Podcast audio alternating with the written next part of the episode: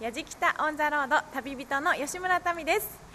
JAL に乗って山口宇部空港に来ました。私幕末が大好きなので山口に来たかったんですよ。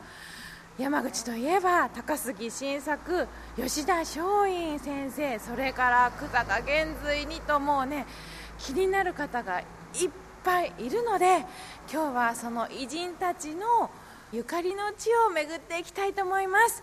もうね今からワクワクして仕方がないです。やじきたオンザロード耳で感じる旅番組。ご案内役の松本英子です。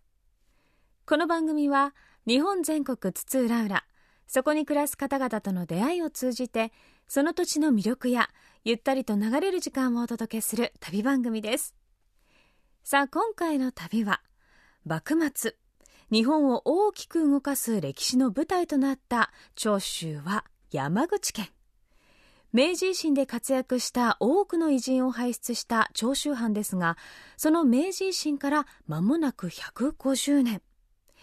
幕末藩主の毛利高親が現在の山口県庁がある場所に山口藩庁を置き山口は維新の削減の地となりました。山口市美祢市防府市に残る明治維新ゆかりの地を訪ね激動の時代を駆け抜けた風雲児たちの青春に歴女の旅人吉村民さんが思いを馳せます。題して維新削減の地山口を歩いてみよう。志を胸に懸命に生き抜いた若者たちの熱いエネルギーに負けないほど幕末に造形が深い地元の方の案内も合わせてお楽しみください。まずは伊藤博文の内閣で外務大臣として活躍した井上薫の生誕地。湯田温泉街にある井上公園からスタートです。山口県観光連盟の歴史サポーター松前良二さんにお話を伺います。やじきた on the road 私明治維新幕末大好きなので、はい袴の方には何度も出会ったことがあるんですが、はい。い、きなりのモーニング登場っていうのはかなりびっくりしました、はい。では幕末維新については、はい。もう全て詳しいとは思うんですが特にはいどなたが好きとかはあるんですか、そうですね。私はですね山口市出身の井上薫ですね、はい。えー彼が一番好きですね。なるほど、はい。い、や実はですね私たちのはい。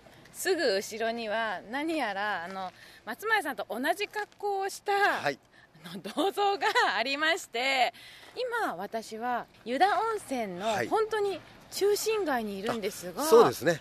こはい。こはすごい広い公園になってるんですがどんなはい。スポットなんでしょうか、ここはですねあの井上薫の成果があったところなんですね。だから銅像があるんですね。そうです。ここで彼は生まれたわけです、はい。ええ。どんな魅力のある方なんですか？そうですね。彼はですね、えーまあ、高杉晋作、そして伊藤博文、えー彼らと、まあ、あの深く関わった長州5、はい、えーそのメンバーの一人なんですね、うん。惹かれるポイントってどんなとこですか？そうですね。井上薫の不当不屈の精神なんです。えどんなにやられてもどんなに打たれても必ず立ち上がる。そしてえ絶対にですねくじけないんですね。ええそういったところにすごく魅力を感じますね。はい、はい。そして、はい。えー井上川さんの銅像のすぐ横にですね、はい。何やらとても大きい火があるんですけども、ね。あちらの火は何でしょうか？これはですねあの七教遺跡の日と言います。はい。文久3年の8月18日にですね、はい。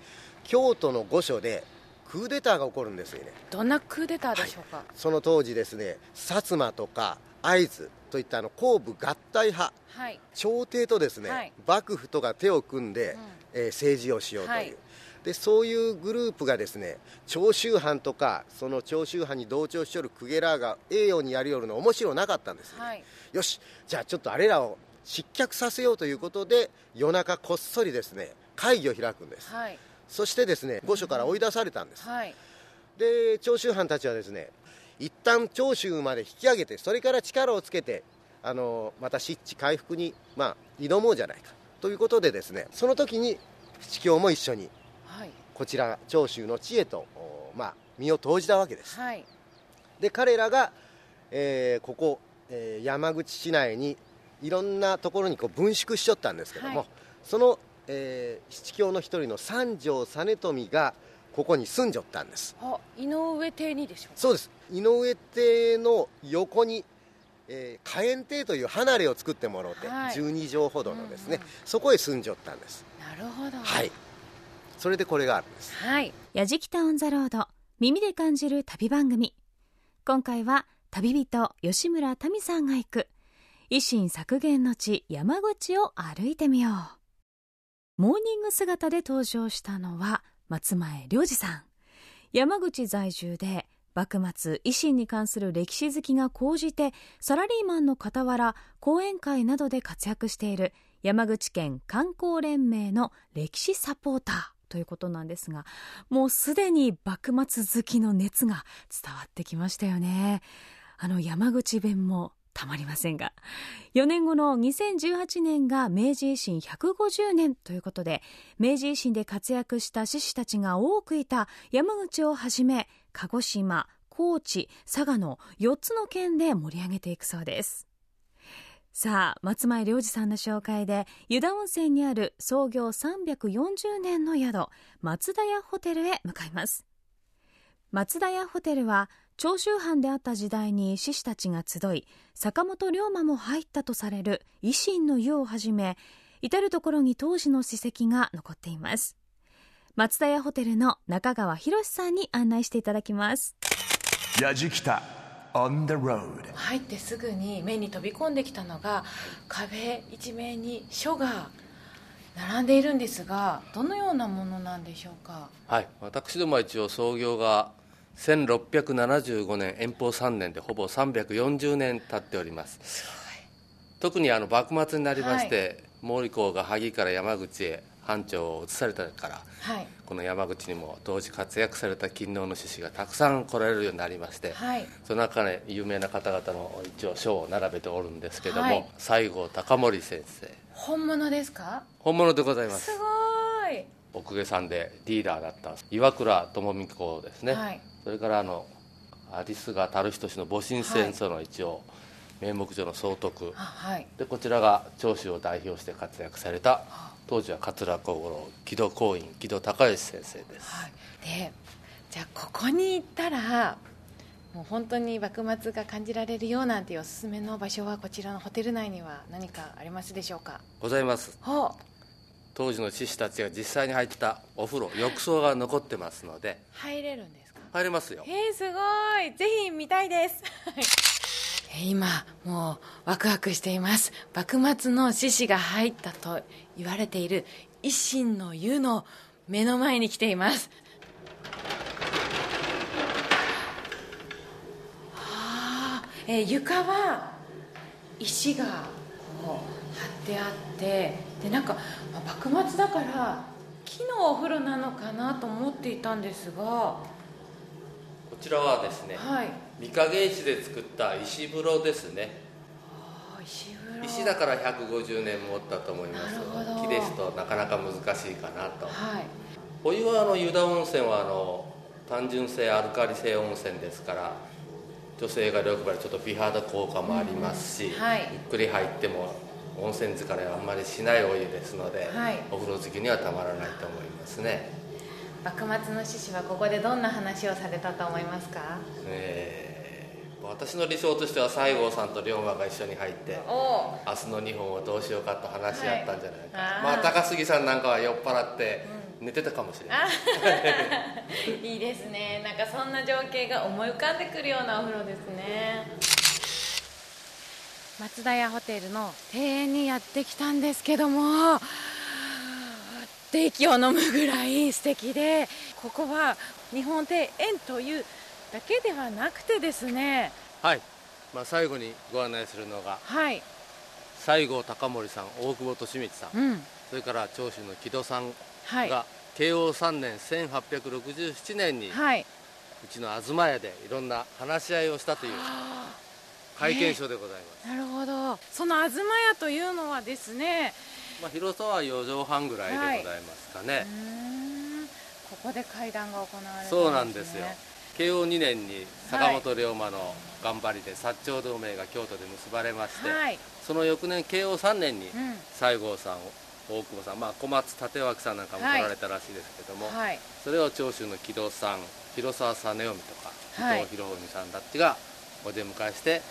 ここで薩長同盟の内容の再確認とはあ江戸攻めの具体的な出陣計画もはい。話されたということらしいです。この庭を見ながら、お庭はですね、はい。当時は枯山水の庭でございまして、はい。どんなお庭なんですか？もう京都の龍安寺にあるような石と苔と砂とはい。シンプルなお庭で東屋も柱が4本だけのかやぶきのもうシンプルなものでして。はい。こっちはあの戦後こうやってお客様用にバッチリでこう作り直したものね、はい。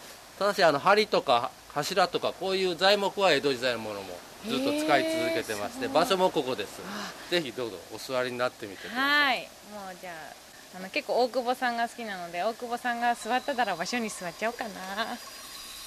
やじきた On the road 私は今山口市の伊東洋根にある木戸神社に来ているんですがここはとても静かで山に吸い込まれるような場所にあるんですが文武両道の神木戸神社っていうふうに書いてあるんですが、ええ木戸孝允って文武両道な人だったんですか？あそうですね。彼はですねやはりあのーまあ、明林館で学んでですね非常にまあ優秀な成績も収めておりましたはい、し、明林館というのは。あの長州藩の藩校ですね。じゃあ勉強もできてっていうことですね。そうですね、はい。勉強はもちろんのことあの書道もものすごくあの優れておりまして、はい。あと剣術もですねあの、えー、と江戸の、えーはい。道場ではですねあの塾頭になるぐらいあ。斎藤道場じゃったですかいね江戸三大道場の中の一つのはい塾頭だったってそうでことですすね。そうですです。からすごく剣術にも長けておったはい。ということでございます、はい、人柄はどんな方だったんですか、人柄はですね聞くところによりますとものすごく慎重派じゃったそうです。なるほど、はい。でも若い頃のはい。木戸孝允桂小五郎っていうのはどんな方だったって言われてるんですか、そうですね。あの若い頃もですね例えばその金門の変の後まあ身を隠したりとかですね名前を変えてそして商人になりすまして、えーあの潜伏していたりとですね、うん。かなり用心深い男じゃったんじゃなとは思います、でもはい。こう長州藩を代表する志士なわけなんですが、そういうのに選ばれるところはどんな性性格だったんですどうでしょうね、あのーやはり、えーいざという時にはその決断力があるとかですね、えーそういった、あのーまあ、力優れた能力は持っちゃったんじゃないかなと思います。はい。でははい。早速木戸神社にお参りしていきたいと思います、行きましょうか。はい。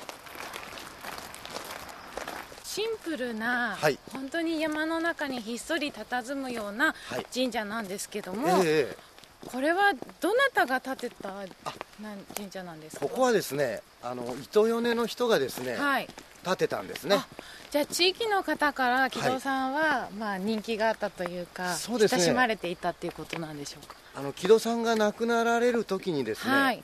木戸さんが持っちゃった土地これをあの糸米の人にあの寄付したんですね、はい。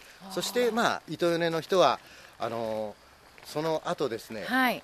まあひその非常にですね、うん。まあ木戸さんに感謝しまして、はい。そしてまあ感謝の気持ちを込めてこの社を作ったとはい。いうふうなことを言われております、はい。若かりし頃の木戸さんの写真が飾ってありますね。はい。イケメンですね。ですね、はい。本当かっこいいですね。はい。それではお参りします、はい。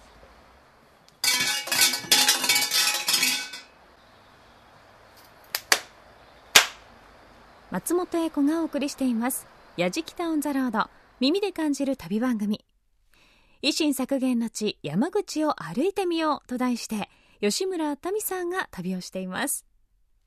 松前良二さんの案内で桂小五郎またの名は木戸孝允を祀る木戸神社を訪れました。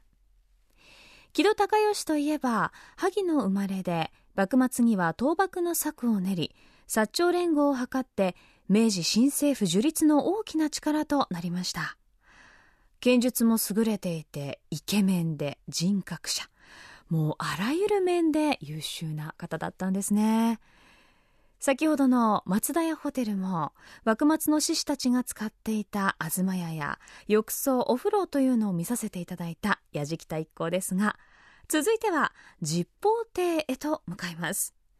幕末期長州藩の役人たちの宿泊所となり伊藤博文桂小五郎高杉晋作草加玄瑞大村益次郎など多くの志士たちの来客があったと伝えられています。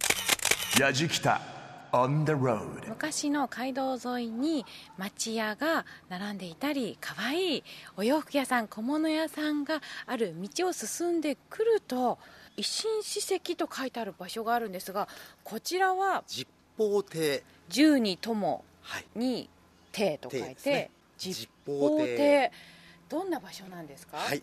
じゃあ今からご案内いたしましょう。はい。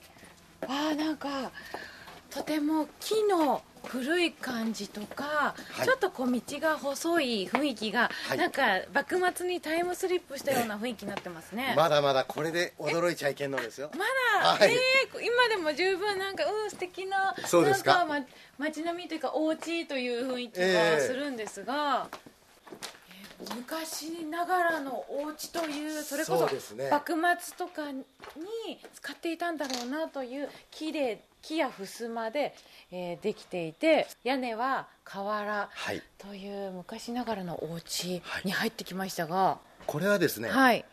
磐梯山中でですね、うん。お醤油屋さんをやりよっちゃったんですけどもはい。その磐梯山の離れとして作られた建物なんです。何時代ぐらいえっ、にとですねこれは、えー江戸時代なんですけども、もう200年ぐらい経ってるそうです。幕末に、えー藩長が山口へ移ってきましたけども、はい。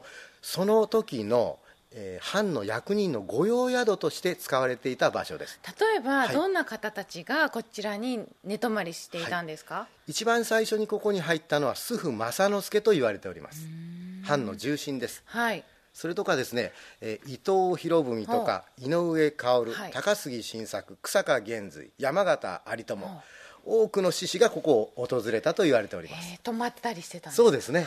じゃあもう上州の名だたる志士はもはい。うみんなここに寝泊まりしてたってことなんですね,、そうですね。はい。源氏元年の6月にですね、えー井上薫と伊藤博文が、えーイギリスから、えー帰ってきた時、はいえーここに寝泊まりしてます。へえ。はい。それはなんか他から身を隠していたとか。えっとですね磐梯家はですね井上薫とですねあの縁石関係にあったんですね。えそういったこともあってえあの懇意にしてたようでございます。はい。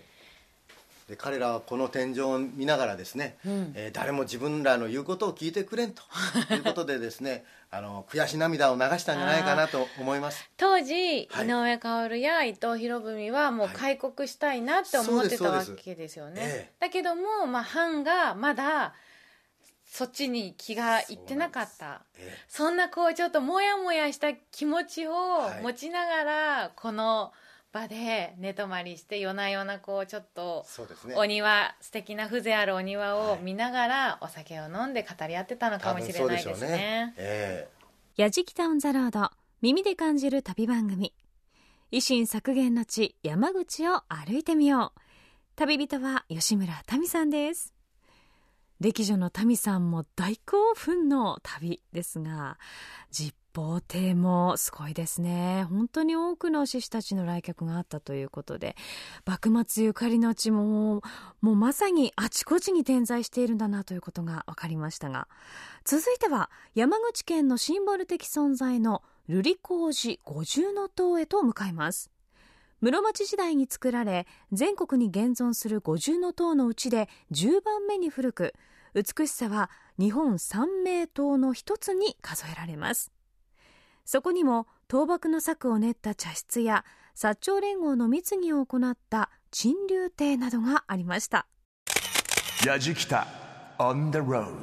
目の前には池そしてバックには本当に緑豊かな山があってその中にひっそりと佇んでいるのが五重塔なんですがこれはですね大内氏の時代に建てられたんですね。室町時代ですね。随分古はい。い五重塔なんですね、そうですね。あ。はい。山口のシンボルでしょうね、ええ。そしてあのこの五重塔もですねあの毛利氏の時代になって、はい。えー移築しようという話があったらしいんですよ、でも山口の人はですねいやそれはちょっとやめてください、はい。山口にこれは置いといてくださいということでですね、みんながそう言うたそうです。はい。映さないで欲しかった理由なんていうのはあるんですか？やっぱりこの佇まい美しさですよね、ええ。この風景とそしてこのお建物のあのマッチングですね、はい。これが本当素晴らしかったんじゃないかなと思いますね。うん。そういえば先ほど汽笛の音が聞こえたんですが、あれは何でしょうか？あれはですね SL ですね。SL SL が走ってるんですか、そうです。あの土曜日とはい。日曜日限定なんですけどおもう。この山口線をはい。走ってるんですね。じゃあ土日を狙ってくれば SL にも乗れちゃうんですね。そうですね。えやじきた。On the road 五重塔が素敵に見れるというビュースポットにやってきたんですが木の間から五重塔が見られて素敵なんですね、はい。こちらはどんな建物なんでしょうか？こちらはですね、はい。亭と言いましてですね、はい。あの幕末にえ西郷隆盛、はい。そして大久保利通お小松立脇、はい。そして長州藩ではですね木戸孝允え伊藤博文品川彌次郎広沢実臣えそういったですねメンバーがですね、はい。えー集まりまして、はあ。えー薩長倒幕の、えー密議をしたところであります。すごいところじゃないですか、はい。まあ移築なんですけどね。はいはい、はい。あじゃあ場所は違うところにあったんだけども、はい。まあ。建物なんですね。はあはい。今ですね2階に上がってきているんですが2階はですね畳張りになっていて幕末の志士がここに座ってなんかお酒でも飲みながらこう語ったりとか会議してたりしていたんだろうなと感じられるような空間になってますね。そうですね。はい。やじきた On the road Grooves and moves your day. やじきた明治維新の頃長州の志士たちもきっと食べていたであろう山口に伝わるういろうそのういろうをもとにして作られた藤四郎さん本店にやってきました。ここからは常務取締役の田原文恵さんにお話を伺っていきます。よろしくお願いします。よろしくお願いします。山口でははい。どれぐらい前からういろうっていうのは食べられていたものなんですか？えー今のところ約室町時代600年も前の頃からというふうに、はい。言われております。そんな昔からはい。なんですね、はいそんな中で東四郎さんはいつ頃から？はい、戦後になるので、今年で創業67年になります、はい。えー我が社のですね創業者であります田原義介が、えー山口のこの特産品であるういろうをもとに、はい小豆の蒸し菓子であるですね、東四郎というお菓子を誕生させました、はい。でこの田原義介といいますのはもともとエンジニアだったんですね。はい。エンジニア？はい、満州鉄道でエンジンですとかいろんなものを作っている満州鉄道のエンジニアだったんですが、戦後山口に戻ってきまして、はい。この特産品のウイロをもとに何か新しいものを作りたいと、はい美味しさで、あの日本中を幸せにしたいという思いで作り始めたのがこの東四というお菓子なんです。田原さんすごい転職されたんですね。そうですね。思い切った、ね、転職だと思いますけれども そのもともと職人ではないはい。素人が作り出したお菓子ということと、はい。えー山口ウイロをもとにお豆の入ったウイロということで豆に子供の子にはい。ウイロのローですね、そしてもともと素人が作ったお菓子ということをもじりまして、はい。東四郎というお菓子になりました。おしゃれですね。ちょっとねシャレが効いてますよね。はい。では実際に私その東四郎を食べさせていただきたいんですが、はこの山口はいのウイロウの特徴はわらび粉を使っておりますので、うんうん。食感がとてももちもちっとして柔らかいのが特徴なので、はい。ぜひそれをですね、はい。味わっていただきたいのと、はい。東四郎の特徴である大納言小豆の方ですね、はい。大納言小豆が入ってますのでそちらのお豆の風味もですねぜひ召し上がっていただきたいと思います。いただきます。どうぞ。う んもちもちだ。うん美味しい。そうですか、はい。このねあのわらび粉の食感と、うんうん。小豆の風味とお砂糖の甘みでとってもシンプルにいただくお菓子になってます。はい。今後はなんかどんなお菓子を作っていきたいとかどういうふうに伝統を守っていきたいっていうような思いってありますか、はい。えっと、ただただこのシンプルなお菓子を本当にその時のその時の時代の方が喜んでいただくように変わっているけど変わってないような形でずっとつなげていくことができればなというふうに、はい、思っております。はい。ありがとうございました。ありがとうございます。松本英子がお送りしています「やじきたオン・ザ・ロード耳で感じる旅番組」維新策源の地山口を歩いてみようと題して今回の旅人歴女の吉村民さんが山口を旅していますさあ民さん。山口の名産ういろうをアレンジした豆子郎の本店で常務の田原文江さんとしばし一服。厳選された素材で作られた和のスイーツやお茶が楽しめるのはもちろん美しい庭園や歴史的価値のある展示品も楽しめるそうです。そしてやじきたスタッフも気に入ってお土産にも買っていたようですよ。美味しそうでしたよね。わらび粉のもちもちの食感。そして大納言小豆。とっても上品な味わいだったそうです。さあ続いて維新の志士たちが駆け抜けた歴史の道。萩王冠。萩王冠は毛利氏の江戸への参勤交代での道として開かれました。日本海側の萩と瀬戸内の海側の防府市の三田尻をほぼ直線で結び全長はおよそ53キロ。志士たちの思いを感じながら萩王冠を歩きます。やじきた on the road えー私は今車に乗って少し山を登ってきたところに立っているんですけどもここはどんなスポットなんですか？はい、ここはですね、はい。萩王冠ですね。王冠というのはですね、萩を行ったり来たりという意味でございます。ということは、まあ萩からこの山口市までを行き来する街道ですね。はいど、うんうんうんはいじゃあ昔の人たちがこの道を使っていたというところそうでなんですすね生活道路でもあり、参勤交代のお道でもあります。あー萩王冠という石碑が立っていましてあそこから先が石畳の道になっていますねそうですね。幕末の志士も歩いたわけです。はい松陰先生、はい。高杉晋作、うん。井上薫、伊藤博文、はい。杉孫七郎、はい。草加源図、はい。山形有朋、はい。みんなみんなここを歩きました。もうあえここはみんな歩く場所なんですか？そうです。ここがですね、はい。長州藩の一級国道なんです。はあは甲府市の三田尻と萩を結ぶあの一番重要なルートだったんですね。あちょっと登ってきたんですけども、はい左右はもう山の中という感じでね。結構当時の人は険しい道をはい歩いていたんだなっていうのが分かりますそうね。で今私たちは山口市側にいるわけなんですが、はい例えば萩に到着するまではどれぐらいの長さがあるんですか？これはですね萩までだったらですね35キロぐらいあります。35キロ、はい。えーっと35キロを、はい歩いていくとなるとどれぐらい？そうですね。朝出て夕方着くぐらいですね。あーはい。いや一日がかりで。そうですね。でもですね草加源瑞なんかは、はい。早朝萩を出発して、夕方にはもう甲府市三田尻に着いちゃったそうですよ。ねちょっともう走走るぐらいの勢いがあったんですそうねかなりあやじきた。On the road 先ほどの萩王冠はなだらかなところだったんですがそこから車に乗って少し登ったところにあるまたこの萩王冠に来ているんですが今度はですね先ほどと違ってすごい急斜面で私ちょっと歩くだけで、はあはあってなるぐらいのスポットに来ています。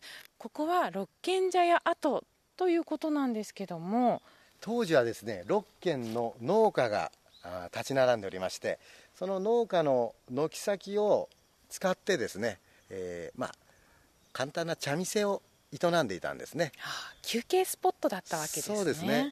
ここからは昔は山口市が綺麗に見えた場所なんですよね,、そうですね。おそらくですね、えー町が一望できたんじゃないかなと思います、今日松前さんのはい。課題として 全国の方にはい。今後山口市の PR をしていくんであればはい。どんなところを目標にしていきたいなと思いますか、そうですね。あの井上薫がですね来年没後100年でございます。はい。ですから、えーそういったこともありますので井上薫をもうちょっと全国に、えーアピールせにはいけんのじゃないかなというふうには思っております。はい。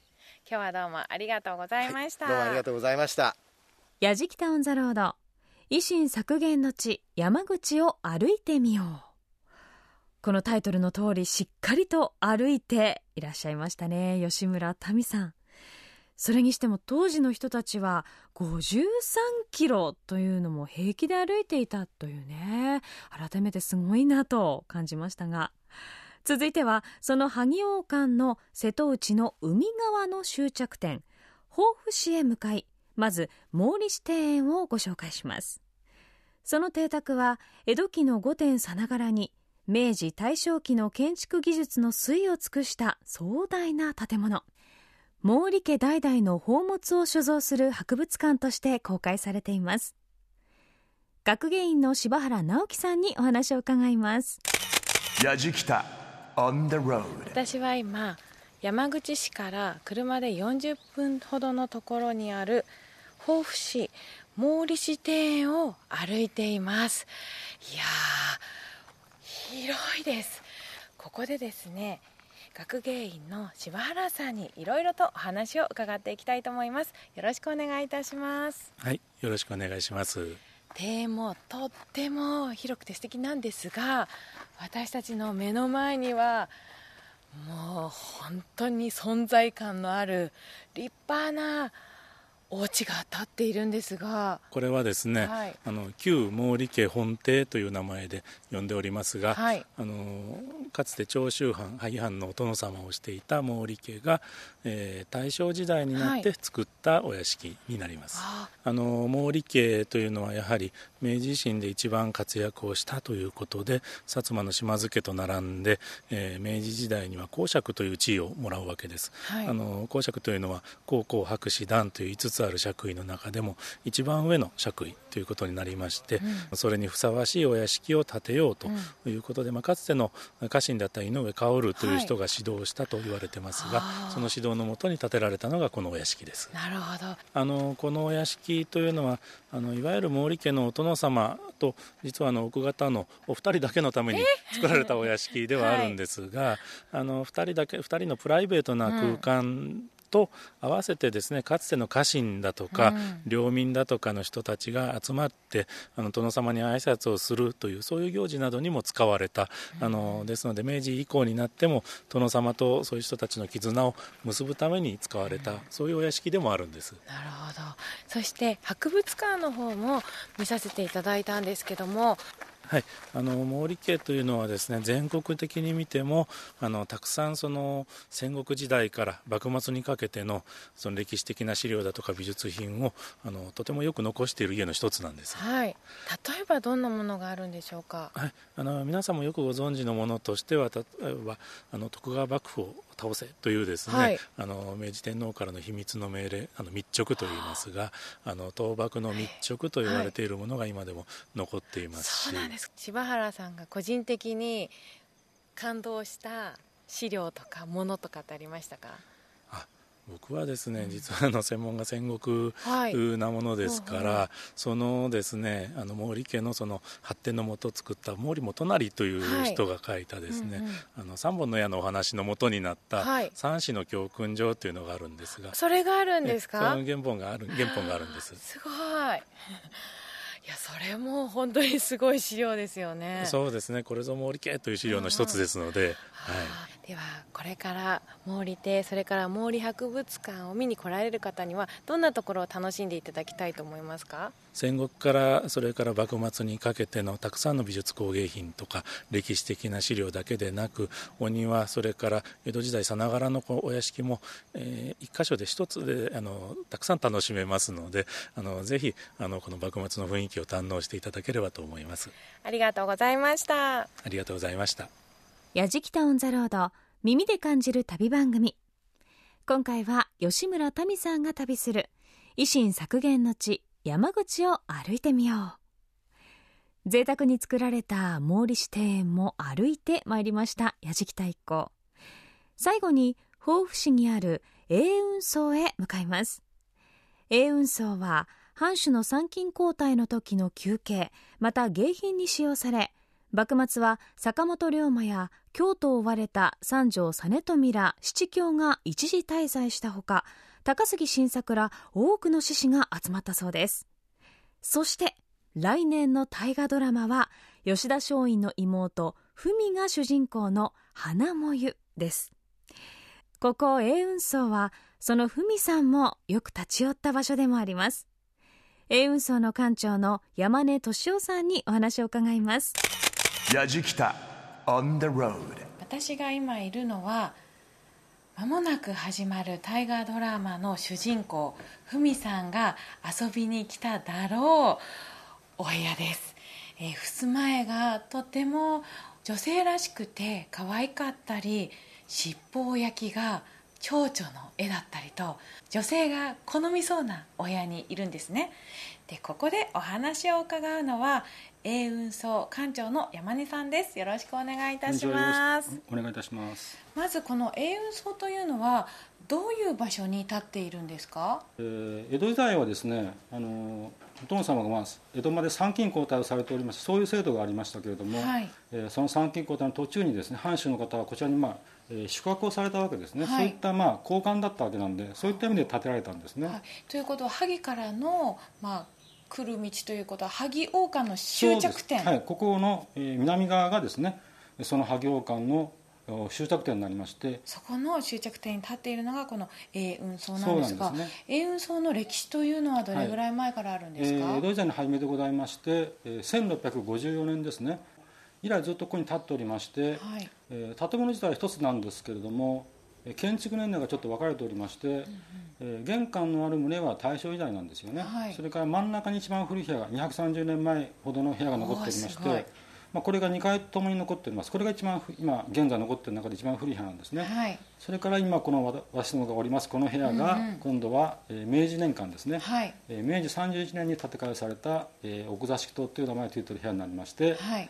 まあ、ここがちょっと花森とですね、はい。えー関係していると思われる部屋になはいります、はどのような交流が持たれたであろうお部屋なんでしょうか？そうですね。あのまあ文さんはですね、えー、とご存知の草加源瑞さんと若くして結婚しますけども、えーしばらくして草加源氏さん京都で亡くなるんですよね、はい。でその後約20年近くはですね未亡人の時代がございましたけれども、えーお姉さんの久子さんという方がですね、えー香取元子さんという方と、えー結婚されておったんですけども、えー久子さんは明治になりまして、えー明治14年に亡くなるんですね、はい。43歳です、でまあその、えー後添えとしてですね今度は、えー、文さんがえーその香取さんと結婚されまして、はい。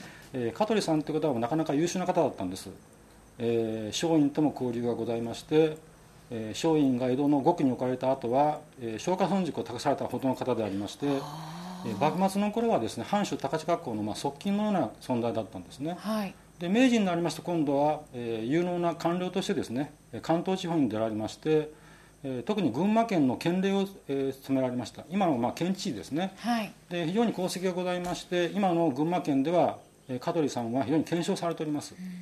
でまあそのお嫁さんになったわけですけどもで晩年はですねあのこの江村のすぐ近くにですね住まれたんですよね、ですから、えー当時の毛利家の当主であります、えー毛利元明号ですね、えー奥さんは、えー七京落ちのえー三条三さんのえー次女であります、えー美佐子さんなんですけども、えーこのご夫妻と非常にあの仲が良くてですね、はい。えー交流があったというふうに言われておりまして、まあ、おそらくこの部屋にも、えー元明公ご夫妻と、えー文さん香取元彦ご夫妻は多分こちらで会われたというふうに思われます。えこれから、まあ、大河が始まるわけなんですけども、あの館長山根さんはどんなふうにこの永雲荘を楽しんでもらいたいと思ってますか？そうですね。やっぱり基本的にはですね歴史的な建造物でありますのでやはりまああのご覧になっていただいてですねその歴史をやっぱり体感していただきたいっていうのが第一番ですね、えーまあ七教の間っていうのが2階にありますからですね、はい。えーそこで、まあ、都をしたですね、七教さんが何を思ってたか、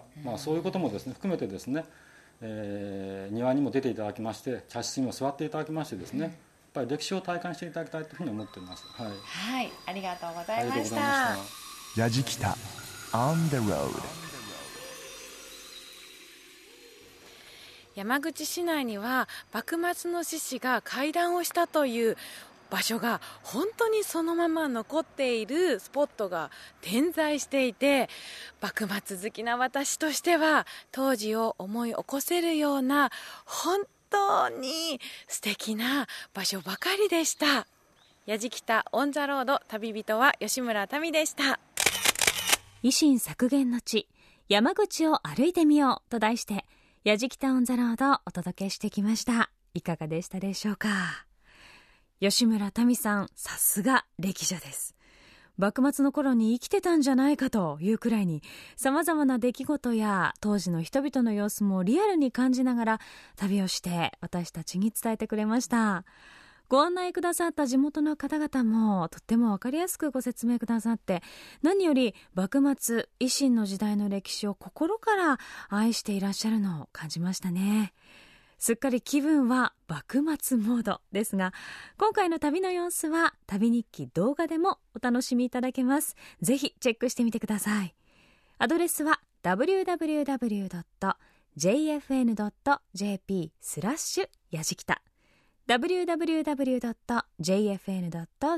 スラッシュやじきた。やじきたオンザロード。ご案内は松本英子でした。